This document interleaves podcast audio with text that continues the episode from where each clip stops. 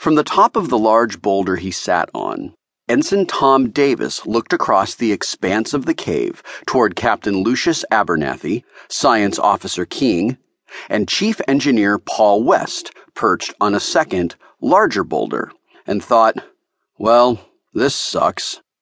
Borgovian landworms, Captain Abernathy said, and smacked his boulder with an open palm. I should have known.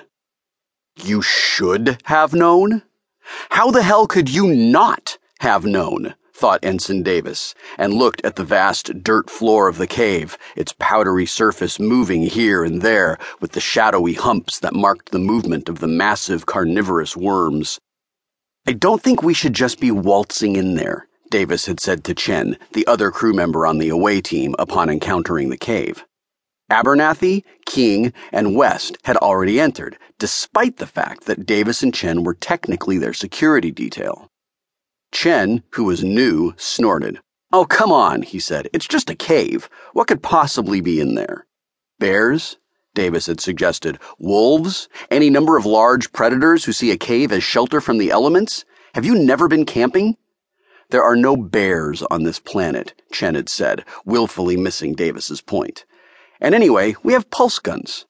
Now come on, this is my first away mission. I don't want the captain wondering where I am. He ran in after the officers. From his boulder, Davis looked down at the dusty smear on the cave floor that was all that remained of Chen. The landworms, called by the sound of the humans walking in the cave, had tunneled up under him and dragged him down, leaving nothing but echoing screams and the smear. Well, that's not quite true, Davis thought, peering farther into the cave and seeing the hand that lay there, still clutching the pulse gun Chen had carried, and which, as it turned out, had done him absolutely no good whatsoever.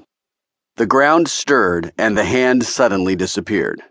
Okay, now it's true, Davis thought. Davis! Captain Abernathy called. Stay where you are! Any movement across that ground will call to the worms! You'll be eaten instantly! Thanks for the useless and obvious update, you jackass, Davis thought, but did not say because he was an ensign and Abernathy was the captain.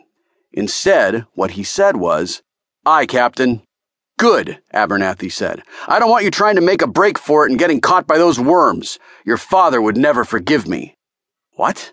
Davis thought, and suddenly he remembered that Captain Abernathy had served under his father on the Benjamin Franklin the ill-fated Benjamin Franklin. And, in fact, Davis's father had saved the then ensign Abernathy by tossing his unconscious body into the escape pod before diving in himself and launching the pod just as the Franklin blew up spectacularly around them. They had drifted in space for three days and had almost run out of breathable air in that pod before they were rescued.